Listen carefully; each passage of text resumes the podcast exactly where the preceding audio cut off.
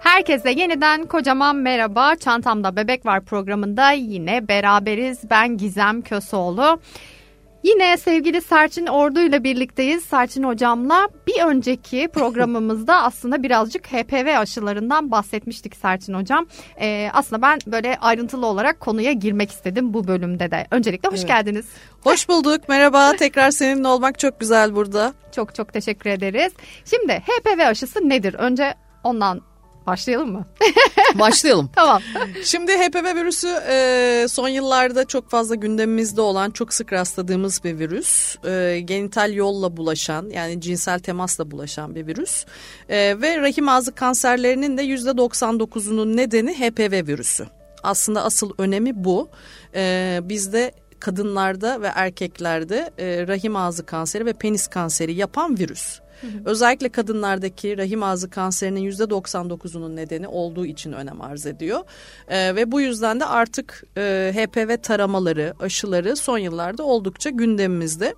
HPV aşısı bu HPV virüslerinin e, en sık e, hastalık yapan, en fazla rahim ağzı kanseri yapan türlerine karşı geliştirilmiş bir e, aşı formları var dörtlü dokuzlu şeklinde.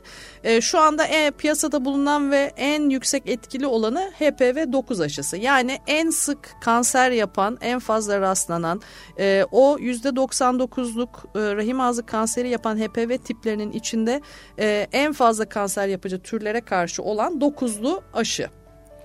Peki şimdi e, öncelikle şuna gelmek istiyorum. Şimdi biz bu HPV e, testini e, yapıyoruz. Rutin kontrollerde evet. istiyorsunuz siz belirli e, evet. kişilerde.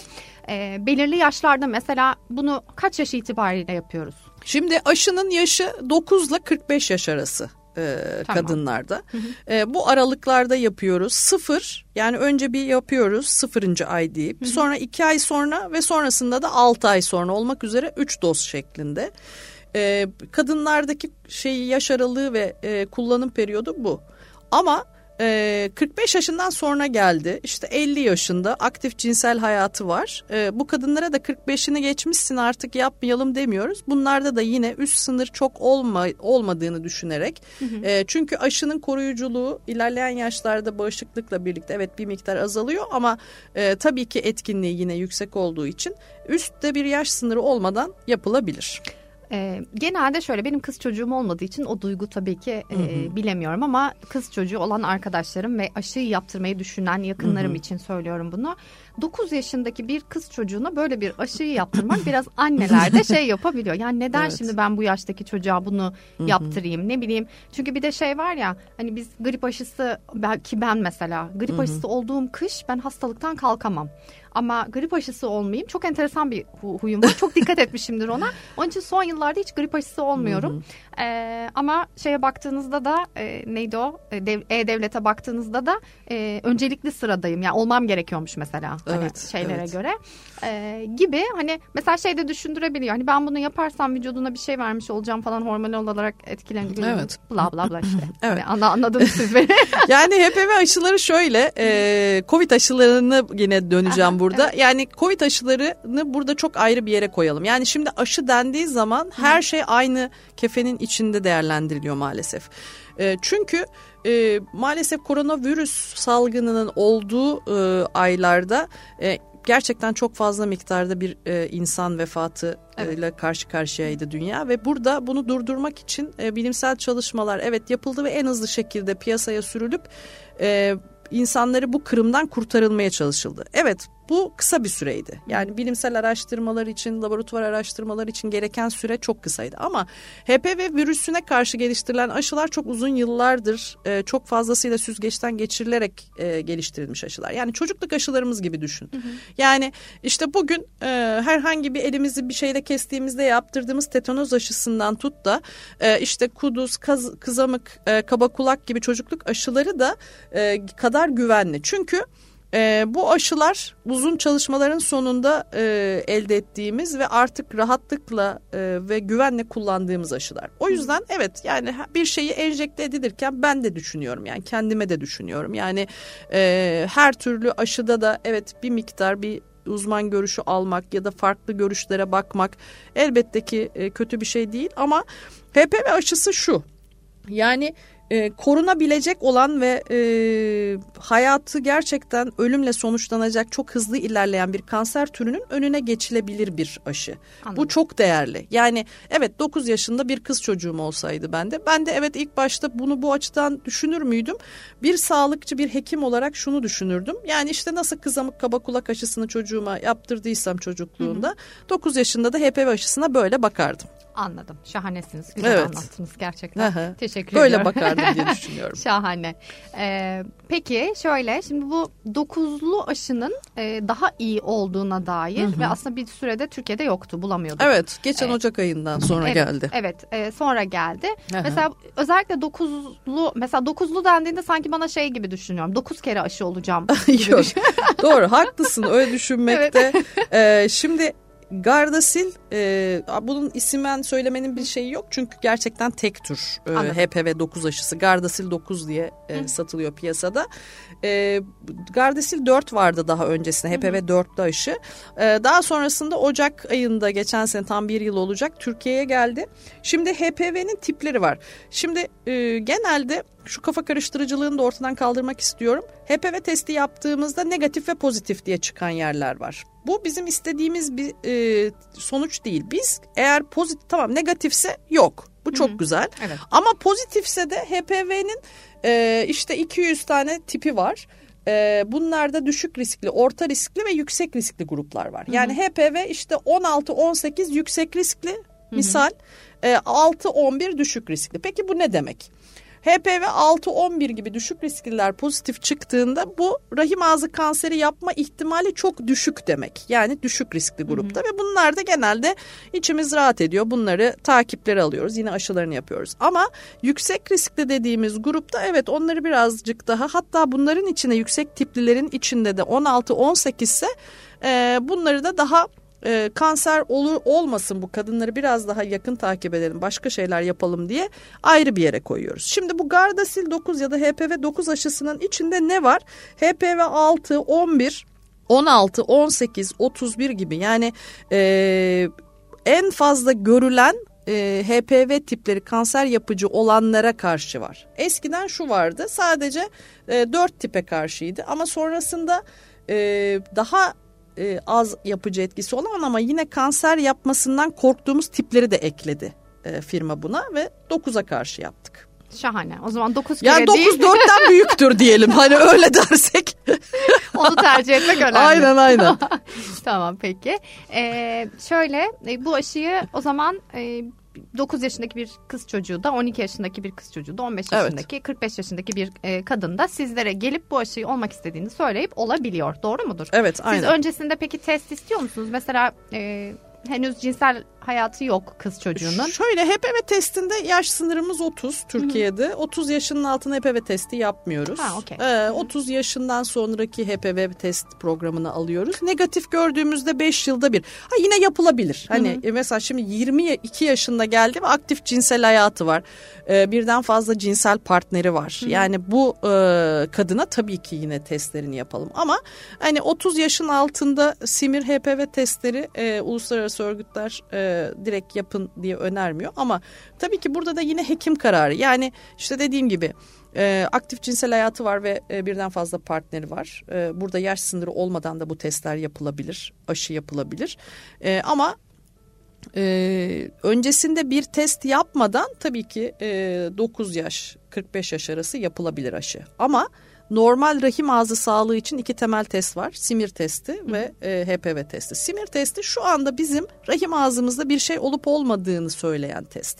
Ve bunu senede bir tekrar ediyoruz. Yani rahim ağzından bir sürüntü örneği alıyoruz ve o bize bugün evet rahim ağzımda bir şey var mı yok muyu söylüyor. Ama HPV testi şunu söylüyor. HPV testin negatifse kafan rahat. Sen de HPV yok zaten rahim ağzını da zaten HPV yaptığı için bir şey. Hı hı. HPV'n yoksa rahim ağzında da bir şey olmayacak. Ama HPV testin pozitifse ha bak 3 sene sonra bir şey olabilir bu rahim ağzına diye birazcık daha yakın takiplerle ve tedavilerle yaklaşıyoruz. Yani rahim ağzı e, sağlığı ve kanser önlenmesinde iki önemli test simir ve HPV ama aşı öncesi illa bunlar şart değil. Tamam peki bir, aklıma bir şey geldi. Ben e, HPV aşısı olmuştum yıllar Hı hı. önce. E, galiba o zamanlar tabii siz şimdi kendi muayenehaneniz olduğu için belki o kısmı hani e, cevaplandıramayabilirsiniz ama emin değilim. E, bir yaş aralığı vardı devletin karşılamasıyla ilgili. Ben hatta devlet karşılamıyordu benim yaşım yüzünden galiba 24'lerde Evet, falandım. evet, evet. İşte o e, az önceki söylediğim gibi 30 yaşın altına yapmayın diyorlar çünkü. Anladım. Aha. 30 yaşından sonra karşılıyor mu peki? Biliyor Ee, musun? şimdi şöyle e, bu sürekli değişiyor Tamam. ülkemizde. Mesela simir testleri, rahim ağzı e, kanser taramaları eskiden e, geçen senelerde e, her türlü sağlık ocağında rutin yapılabiliyordu. Yani bugün kendi sağlık ocağınıza bağlı bulunduğunuz aile hekimine gidip de oradaki ana çocuk sağlığından görevli e, kişi sizden simir testi yapabiliyordu. Şimdi bunu belli yerlere çektiler. HPV testi de şu anda sadece devletin karşıladığı düzeyde KETEM'de yapılıyor test olarak. Aşı henüz e, kapsama alanında değil. Anladım. Ama bununla ilgili çalışmalar devam ediyor. HPV aşısının karşılanmasına yönelik. Tamam. Şimdi iki tane soru geldi aklıma. İnşallah unutmam. Not almadım çünkü. Ee, şöyle ki şimdi hani dediniz ya e, eğer HPV'de bir şey çıkmadıysa zaten e, rahim ağzında da bir şey yoktur. Yani simirle ilgili. Şimdi mesela şeyi düşünüyorum. HPV'm temiz çıktı. iki hafta sonra ben bir şey kaptım. Bunu nasıl Şöyle işte senelik sinirlere devam ediyoruz. okey. Yani HPV e, testini 5 yılda bir yapıyoruz. Tamam. Yani HPV'yi sık sık yapmıyoruz. Yani HPV negatifse çünkü HPV virüsü şöyle vücudumuza girdikten sonra orada bir şey yapma rahim ağzında bir e, anormal hücre başlangıcı ve o Allah korusun kansere doğru gidişatı böyle seneleri buluyor. Yani HPV kaptın hemen işte bir sene sonra kanser oldun öyle bir şey yok. Yani HPV virüsünün e, rahim ağzındaki süreci yılları buluyor. O yüzden HPV virüsüne bakıyoruz. Aa, yoksa tamam 5 sene sonra gel diyoruz. Pozitifse o apayrı. Ee, HPV testini 5 yılda bir yapmamızın nedeni bu. Ama e, simir testini senede bir yapıyoruz ki rahim ağzına ne olup bittiğini az çok anlayalım. Onu yakın takip etmek istiyoruz. Aslında onunla ilgili de uluslararası e, dernekler işte 3 senede bir e, diyen var. 2 senede bir diyor. Ama e, biz Türkiye'de açıkçası ben de kendi pratiğimde senede bir yapıyorum. Çünkü e, yani bir kadının cinsel hayatını veya işte e, partnerleriyle ilgili olan her şeyini ne kadar birebir jinekoloğu da olsanız takip etmeniz mümkün olmuyor. O yüzden onunla ilgili bir rahim ağzı sağlığını atlamamak için herhangi bir kötü başlangıcı atlamamak için e, senelik bir simir yani aslında simir testi yaparken de gözümüzle de bakıyoruz. Aa evet senin rahim ağzında bir yara var. Ya işte bundan bir bakayım. Ee, geçecek mi geçmeyecek mi? İşte simirin temizse içim rahat eder ama simirinde bir şey varsa şöyle yapalım gibi. Yani aslında senede bir bir jinekolog kontrolünde bunların yapılması simir testi ve rahim ağzı e, gözle muayenesi e, çok önem arz ediyor. Ama HPV testini 5 yılda bir yapılabilir. İşte o aralarda olacak olan rahim ağzı değişikliklerini atlamamak için. Anladım. Süpersiniz. Bir sorum daha var. Yine anneler arasında çok e, şey yapılan. E, X bir rahatsızlık da olabilir bu. HPV için de aynı şeyi söyleyeceğim. Mesela ben bir kadınım. E, HPV'mde işte ne diyeyim 8 şu anda bilmiyorum yani olmayan bir şey belki. 8 10 vesaire e, pozitif çıktı ama hani kanser yapıcı olduğunu düşünmediğimiz ne yani daha Ne- düşük ha, hani, düşük riskli grupta. riskli grup. Sonra ben hamile kaldım. Ee, ve normal doğum yapacağım. Şimdi bu HPV üzerinden gidiyorum ama galiba X bir rahatsızlıkta ya da mantar, vajinal herhangi bir şeyde de olabiliyor. Şey diye bir e, durum var. Hani ben eğer normal doğum yaparsam kız çocuğa e, Geçer. bunun geçme riski var gibi. Bu ne diyor? Hangi hastalık için bu bilmiyorum. Yani şu anda bilmediğim için öyle. Ha, tamam. Evet sil bu. tamam, en fazla e, konuşulan şeylerden biri bu sil. Yani e, ikiye ayrılmış durumda doğumla ilgilenen e, dernekler. E, şimdi şöyle aslında HPV'nin düşük riskli dediğimiz grubunda e, sil oluyor. Evet. Yani bir kadın aslında hiçbir şikayeti yokken ve hiçbir test ve aşı yaptırmamışken de doktora sadece bir sihirle geldiğinde HPV'sinin olduğunu anlayabiliyor. Şimdi düşük riskli olanlar işte 6-11 gibi HPV'nin 6-11 gibi düşük riskli olanlar sihir yapıyor. Şimdi sihir böyle karnabahar e, şeklinde e, böyle vajinanın dışında ya da içinde olan e, böyle pütür şeyler, e, papüller, e, lezyonlar. E, HPV virüsü temasla bulaşıyor. Yani e, çok ben hastalarıma hep şöyle anlatıyorum. Eldiven giymeden seni e, muayene etsem benim elimde de olabilir. Tabii ki genital e, HPV genital yolla bulaşıyor. Yani penis vajina e, temasıyla bulaşıyor. Ama e, temasla bulaştığı için siiliniz varsa normal doğum yapalım mı yapmayalım? İşte çocuk vajinal kanaldan gelecek işte o belki dışarıdaki sihirlere değecek falan. yani işte bununla ilgili evet. şeyler var. Burada genel bilgi şu aktif bir sihir yoksa yani HPV öykün var. Yani bir sene önce HPV geçirmişsin ya da bir sene önce sihilin çıkmıştı. Doktorun onu yaktı ve iyileştin. Hı. Şu anda doktorun baktı gebesin doğuracaksın artık ama e, oradaki her şeye güzelce baktı ama hiçbir yerde sihil yok. Normal doğurabilirsin. Anladım. HPV'n vardı ya da HPV'n şu anda var ama e, hiç hayatında silin hiç olmamış, silin ne olduğunu bilmiyorsun. Doktorun bir dedi ki sana HPV'n var. E, Aa HPV'n var ama işte yani ben internette okudum normal doğurabilir miyim? Eğer yine bir lezyonun yoksa yine böyle e, doktorun baktı HPV'nin pozitif olması normal doğumuna engel değil. Çünkü sende herhangi bir lezyon yok dedi yine normal doğurabilirsin. Ama HPV'n var Geçmişte vardı ya da şimdi var. Hiç fark etmez. Ama şu anda fazla olarak siilin var. Yani Hı. önümüzde elle tutulabilir bir done olarak siilin var. Yani orada bir lezyon gördü doktorun. Eğer çok yaygın değilse yani çok böyle bebeğin o vajinadan çıkıp doğuma anında herhangi bir yeriyle temas edecek bir yerde değilse atıyorum üst kısımda hı hı. E, e, böyle tüylü bölgede bir küçük siilin var. Bebeğin o bebeğin oraya çok temas etmeyeceği bir bölgedeyse yine normal doğurabilirsin. Ama vajinanın girişinde bebeğin temas edeceği yere yerdeyse tabii ki orada yine doktorunla konuşarak e, bir sezaryen doğum yöntemi olarak düşünülebilir. Peki şeyi soracağım. Ee, hamileyken ve haftalar birazcık ilerlemişken siilin yakılması ya da dondurulması söz konusu olabilir mi? Tabii olabilir. Şöyle e, siiller e, aslında genel olarak HPV virüsü bağışıklıkla alakalı bir şey. Hı hı. Yani biz cinsel hayatımızın bir evresinde HPV virüsünü partnerimizden alıyoruz e, ve bağışıklık sistemimiz düştüğü zaman da sil olarak ortaya çıkıyor. Hı hı. Yani bu işte dün e, girdiğimiz bir cinsel ilişkiden sonra olan bir şey değildir. Yani atıyorum bir yıl önceki bir cinsel hayatımızdaki kişiden aldığımız şey bağışıklık sistemimiz ne zaman düşerse sil şeklinde bize gelir. Yani biz bir bakarız aa sil olmuşuz. Aslında o dönemde bağışıklığımız düşmüştür. İşte mevsim geçişlerindeyizdir ya da işte bir hayatımızdaki stresli bir dönemdeyizdir. Ayaklarımızı gibi. üşütmüşüzdür. Üşütmüşüzdür yani böbreklerimiz açıkta kalmıştır falan yani az su içmişizdir falan. Neyse işte o dedi o dönemlerdedir ve e, sil olmuştur. Şimdi e, bağışıklık sistemiyle direkt alakalı olduğu için gebelik de e, bağışıklık sisteminin çok farklılaştığı bir dönem. Yani e, bağışıklığımız düşebiliyor ya da tam aksine çok fazla güçlenebiliyor. Bu kişinin bünyesiyle alakalı bir şey. Ama genelde sihirler e, gebelikle ya artış gösteriyor. Hı Siilin var, gebesin. Gebeliğin ilerleyen haftalarında artış gösterebiliyor ya da bazen işte olduğu yerde duruyor ya da kayboluyor. Ben genelde şöyle söylüyorum. E, bu da bilimsel olarak da böyle.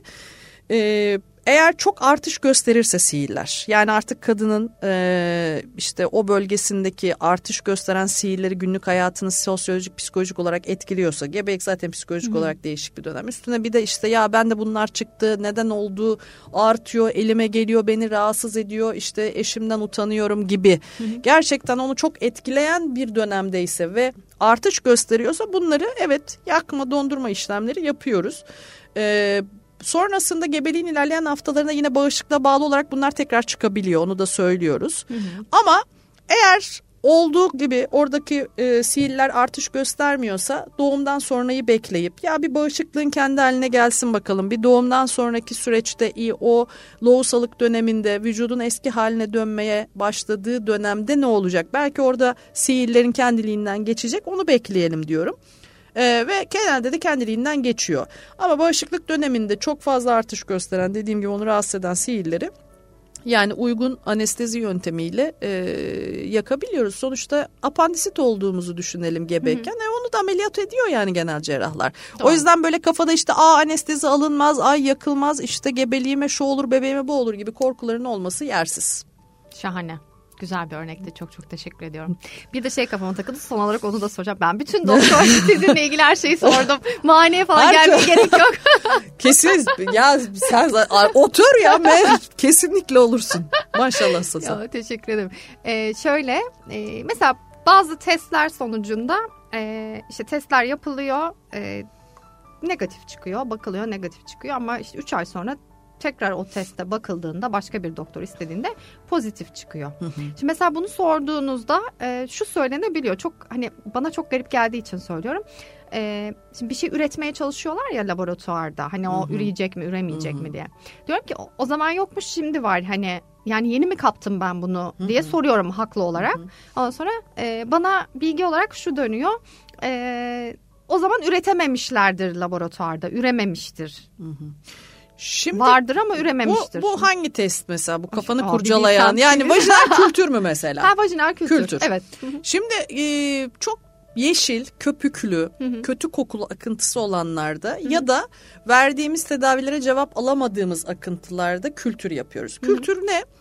Ee, yani ben bu ilaçları verdim. Ee, bu muayeneme göre uygun gördüğüm tedaviyi verdim ama inat ediyor bu. Ee, acaba farklı bir bakteri mi üredi? Farklı bir, bir şey mi var orada diye. Oradan aldığımız kültür örneğini laboratuvarda işte bakıyorlar ve ona göre de şu ilacı verirsen bu mikroba iyi gelecek diye bir sonuç çıkıyor.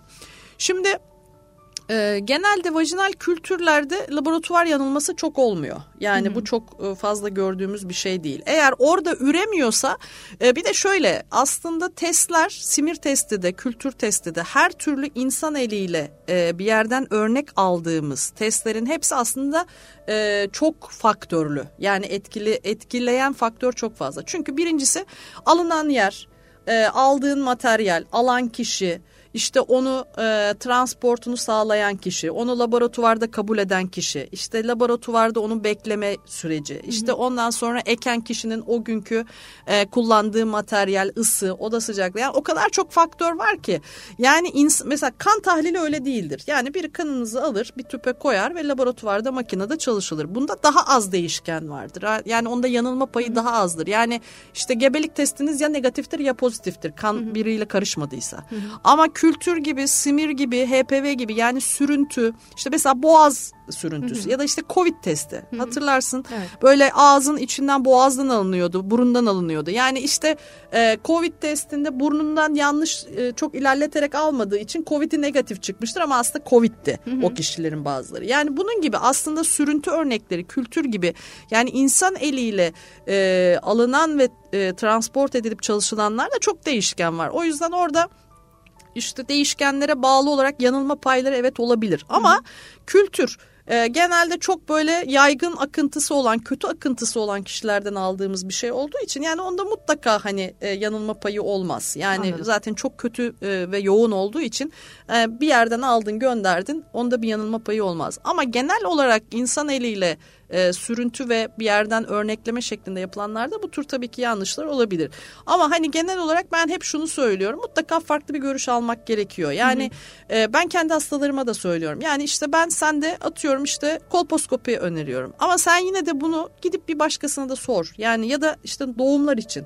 Yani e, ben senin normal doğurabileceğine inanıyorum. Ama sana işte sezeryen demişler. Yani istersen bir görüş daha al diye söylüyorum. Yani bu e, bir e, hepimizin başına gelebilir ve yani çünkü biz hem hekimiz sağlıkçıyız hem hasta da olabilen gruptayız. O yüzden de empati yapınca testler için de aynı şey geçerli. Geçmedi mi iltihabın? E, gel bir de buna bakalım. Acaba böyle mi diye. Yani atlamamaya çalışarak e, biraz ilerlemek doğrudur olur diye düşünüyorum.